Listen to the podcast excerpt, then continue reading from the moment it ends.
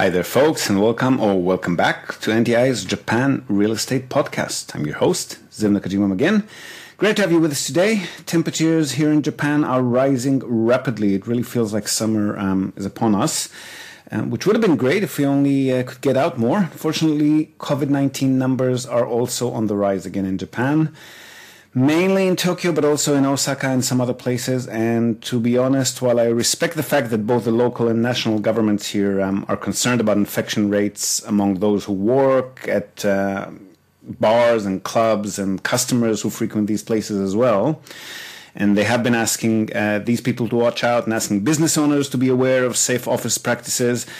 Um, but for me personally, the fact that none of these local prefectural governors, mayors, and of course Prime Minister Abe himself, the fact that none of them is saying a single word about the throngs of people jamming into trains every morning and evening here is just ridiculous, in my opinion. Uh, not to say hypocritical. There seems to be a big, fat, white elephant in the room as far as the economy goes, uh, which everyone seems to be ignoring. And while a good few Japanese companies have stepped up and enabled remote working for as many of their employees as possible, it's still nowhere near enough. And I personally believe that even for companies which have not implemented these policies, there are other solutions that can help make commute at least a bit safer. Um, for instance, shortening working days, you know, letting half the staff come in two or three hours later than usual, while the earlier shift goes home two or three hours later. Um, you know, that would all cut down on rush hour human congestions. Sure, it'll hurt the bottom line, but the cost of these companies and the economy as a whole, should half the staff become infected, would be far, far higher. So, yeah, again, sorry, rant over. Pure insanity anyway, and it looks like we may be well on our way to a second wave. Um, if the first one ever ended, that's another question. Tokyo's finally stepped up their testing regime a bit. I think they're doing about 4,000 tests a day now and aiming to raise the number to 6,000 if possible. Uh, and even with those numbers, they're getting about two, 300 new cases daily, which is mind boggling if you think about the percentage of those who are tested that actually turn up to have the virus. Well, okay, yeah, definitely rant over. Let's get into uh, today's topic, which is not surprisingly um, COVID 19 again. And this time we're going to talk about the downside of the current state of affairs. So we've done a couple of episodes on this topic over the last couple of months, and the guests that we've interviewed here have also shared their own thoughts on the subject. Generally speaking, the picture from an investment perspective, at least, is pretty rosy, right? So we're definitely in a buyer's market at the moment. People who have been sitting on their assets hoping for further price hikes are suddenly in fire sale mode. Uh, hospitality properties, which have had their bookings cancelled for the time being, are also distressed and looking to sell. And we generally see slight to medium price drops all around the country, with the biggest drops, or at least um, the softest pricing, meaning even if the price is not officially discounted, uh, it's very negotiable. We see uh, mainly in Tokyo, Osaka, and Nagoya. And buyers, including ourselves and our clients, have also been having a great time, netting some really attractive deals as a result. In our last episode, uh, and also in one just over a month ago, which was named Corona Bounty, we've covered some deal samples as well, which demonstrate what we mean. And we'll link to those two episodes again in the show notes. But for today, I'd like to talk a bit about the downside, uh, which is not huge, but still something to be aware of. And now that we're a good few months into the situation, we're starting to see some of the less attractive uh, side effects and aspects, which are worth taking into consideration as well, of course.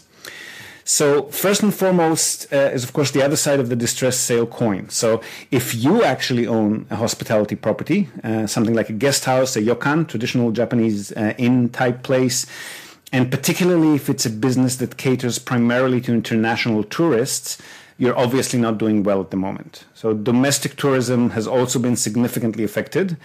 And while the government has announced some domestic tourism initiative like the Go To campaign and discounted bullet train tickets, uh, all of which are supposed to be incentives for people to get out there and travel around Japan and take holidays and hopefully help buoy the economy, uh, at least to some degree, there haven't been that many takers. And in fact, local governors and mayors are actually asking the national government to scale back or completely cancel these initiatives as well because well, duh, because the idea is not to spread the virus. And I personally agree. I think these initiatives are completely out of place, um, or at the very least, far too early to announce. But bottom line, if you own a hospitality property, you are, of course, suffering now. And the way out of this situation greatly depends on where and what type of property it is that you own exactly. and also, of course, on whether it's been purchased in cash or via financing. So if you own a property in the city or even in a small town somewhere where there are actually normal long term tenants to be found, your best bet at the moment is probably to simply convert it to standard long term leasing if at all possible. So, yes, it'll reduce your long term yield prospects, but since hospitality properties are basically operating at a loss right now, uh, any yield is better than losing money. And if and when things pick up again, you'll hopefully be able to repurpose it again uh, when the long term lease is due to expire and then kick off your hospitality business again. But at the moment, it's really not a good idea to just sit and wait for things to improve because whether they will or not and how soon that's going to happen is anyone's guess. Now, other types of short term leases, uh, such as monthly rentals, which many people have happily gotten into over the last few years, including quite a few of our own clients, uh, they are doing a little bit better, but not much better. So monthly lease tenants are usually Japanese. So the current uh, blanket ban on foreigner entry into Japan doesn't affect this market quite as bad. But the Japanese themselves are not really moving around as much as they usually do for obvious reasons. And certainly those monthly lease properties uh, which have a seasonal or holiday aspect to them are mostly standing empty. So beach properties, onsen properties, uh, of course ski properties, which in any case are mostly empty during these months these are all not going to be seeing too many guests in the near future. And in these cases as well, particularly with the condo units, which are easily convertible, switching to long term leases is definitely the way to go for now, if at all possible. Now, if for any reason you own a hospitality or short term stay property which cannot be converted into long term leasing, either because it's uh, far out in the countryside where there aren't really too many tenants available, uh, or because the property is designed in such a way which wouldn't make it attractive for standard tenants, um, thinking inn type or guest house kind of property with a large lobby area, too many rooms, and so forth. So it really depends on what your monthly debt situation is. If you've purchased these properties in cash and you can afford the annual maintenance costs, meaning the building fees uh, for condo units and the structural maintenance and upkeep for standalone structures, if you can afford them, you may want to try and write this one out, then reassess in a few months or a year's time and see where things stand. But if you've got loan payments to cover, it's a tougher call. And it might be a good idea to see what you can get for the property if you sell it as is at the moment. It may not be much, you may sell it at a loss, but considering the unknown period of time that we might still be looking at before things go back to normal, if they go back to normal, and without really knowing what exactly that normal might look like a year or two down the track, it might make more sense to simply bite the bullet and sell the property as is. And again, it is a buyer's market at the moment, so prices are almost guaranteed to be lower than you'd be happy with. But you really need to look at your longer term financial picture here. So try to assume the worst, say at least two, three years before tourists and guests are at the level that they were last year. And then see if this kind of period is something that you're feeling okay with riding out and can afford to or not. Now, another aspect of the short term stay tenant shortage is felt in sublease properties. So, if you've been listening to the podcast for a while, you may recall we discussed sublease properties uh, and arrangements here in the past. And again, we'll link to these episodes as well in the show notes. So, these are basically normal tenancy agreements that landlords sign with sublease companies. And these companies become the official tenant. They pay the landlord a standard monthly rent amount, which is normally a little bit lower than what a normal tenant would have paid. And they then in turn furnish the property, take care of all ongoing maintenance, and of course pay the monthly building management fee. The owner also doesn't need to pay a property manager in that case, in most cases at least. And the sublease company then goes out and leases the property either to short term guests again, which obviously pay them a higher rent amount uh, than what they pay the landlord, or to tenants which couldn't otherwise be able uh, to rent a place. Uh, for various reasons, because they don't have access to guarantors or guarantee companies, or they're on short term visas, or they don't speak, read, and write the language, so they can't deal with normal property managers, etc. Now, those sublease companies as well are having a hard time at the moment because a large proportion of their tenant base is just not available. For the same reason, again, the entire monthly rental crowd is not really renting much at the moment. And we've had a few of these companies already notify us that they won't be renewing their sublease contracts.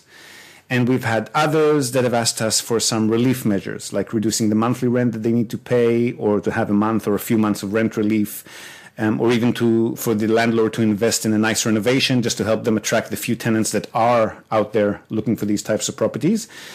And in all cases, we'd recommend to indulge them and to grant them those discounts and requests, or at least part of them if you can at all afford to, because a sublease arrangement is good having even in the best of times. For most landlords, it means far less headaches on a regular basis, just because they don't have to deal with the tenants directly and they don't need to hire property management companies. And because you know as a landlord that there's someone someone taking relatively good care of the property. Obviously, they have to keep it clean, they have to keep it in good condition, otherwise, they won't be able to get new tenants for it. So, particularly in these times, which can be harder to populate, uh, nonetheless, you really want to hang on to these stable and reliable sublease arrangements if you can. Now, that brings us to our last point, uh, which is normal long term tenants. So, contrary to what's been happening in other countries, in Japan, the effect of the pandemic on employment hasn't been that severe. And this is due to many reasons, but the main one is that although the old um, unwritten lifetime employment contract that used to exist here in the past is not really the norm anymore, or at least it's far less common than it used to be, um, in Japan it is still quite unusual and far less frequent um, to lay employees off or to even reduce their salaries. So that's the upside of the change averse culture here, right? Well, Japanese salaries are not raised nearly as frequently as they are in other countries. And while job hopping is not really a thing and it's normally frowned upon here, this also means on the upside that employers will avoid firing employees if at all possible. And so we haven't seen unemployment surge significantly since the pandemic started. And as a result, we're not seeing mass vacancies as well. People are generally still getting paid and they're basically not being forced out of their homes for um, lack of ability to pay their bills or their rent and they're probably not feeling any major economic duress as a result of the pandemic, or at least not nearly as much as in other countries. Uh, unless they are themselves small business owners, of course, particularly in hospitality and retail. These people are definitely feeling the pain, but your average tenant, um, salaryman, company worker, etc., not so much. So, similarly, we haven't really seen any surge in people moving out of properties that they currently occupy if anything, we've seen a drop. So people are not really too keen on moving at the moment for obvious reasons. Uh, definitely not the elderly, for whom uh, risk levels are much higher with the pandemic. And while Japan isn't uh, and hasn't really been on any kind of lockdown at any point, it's still considered generally safer to just stay put and avoid having to shop around for anything if you don't have to, new homes included. Now, the downside of that is that if you do get a vacancy at the moment and you do have a tenant move out on you, that vacancy can be a bit harder to fill. And for the exact same reason, people are not moving out as much as they used to. And we can see this in the performance of our rental listings these days, right? So we're still getting plenty of clicks on ads, meaning people are definitely looking, but not many calls, not many visits, requests for inspections, meaning people are mainly window shopping at the moment.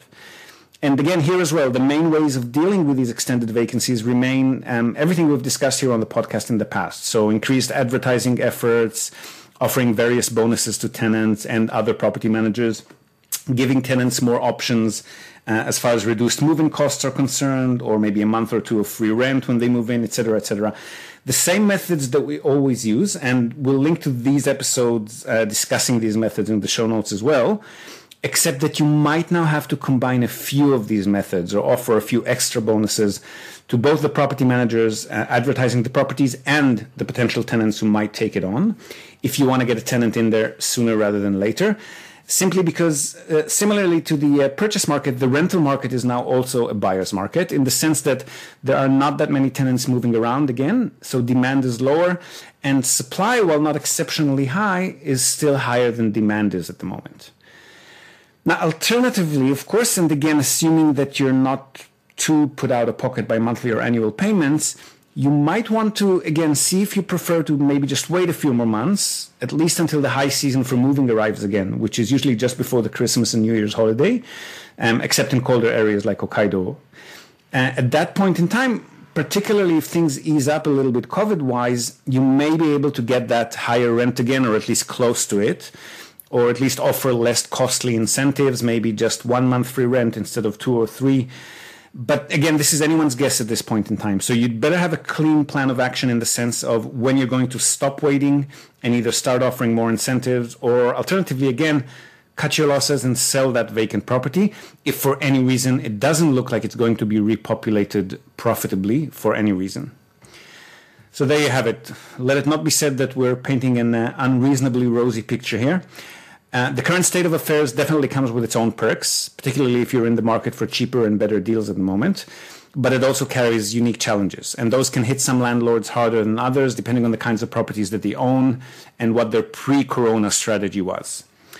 Fortunately, though, there are ways to alleviate these pains, like everything we've just mentioned here. So if you are in those situations, take financial stock of the last few months, try to project a conservative estimate, and see what you can put up with financially, uh, if at all then take the appropriate action as to where you want to be in a year's time, and, and then put a new strategy into play. So, part and parcel of any investment management, really. And if you're a client, a potential buyer, or just want to talk shop, you're interested in chatting about the options that are available to you as a landlord, um, or you want to see what deals are currently on offer in the market if you're buying, we're of course always happy to chat. Just drop us a line in the comment section or wherever you might have found this episode, or email us at info at nippontradings.com. That's N I P P O N tradings with an S, all one word, info at nippontradings.com, and we'll be more than happy to advise. So that's it from us for today, folks. And thank you again for sharing the podcast with your networks and also for your ratings and reviews on the iTunes Store and Spotify. They mean the world to us. Hope to have you with us again next time. And until then, stay safe, avoid closed and crowded spaces, wear your masks, and stay safe again. Yours good.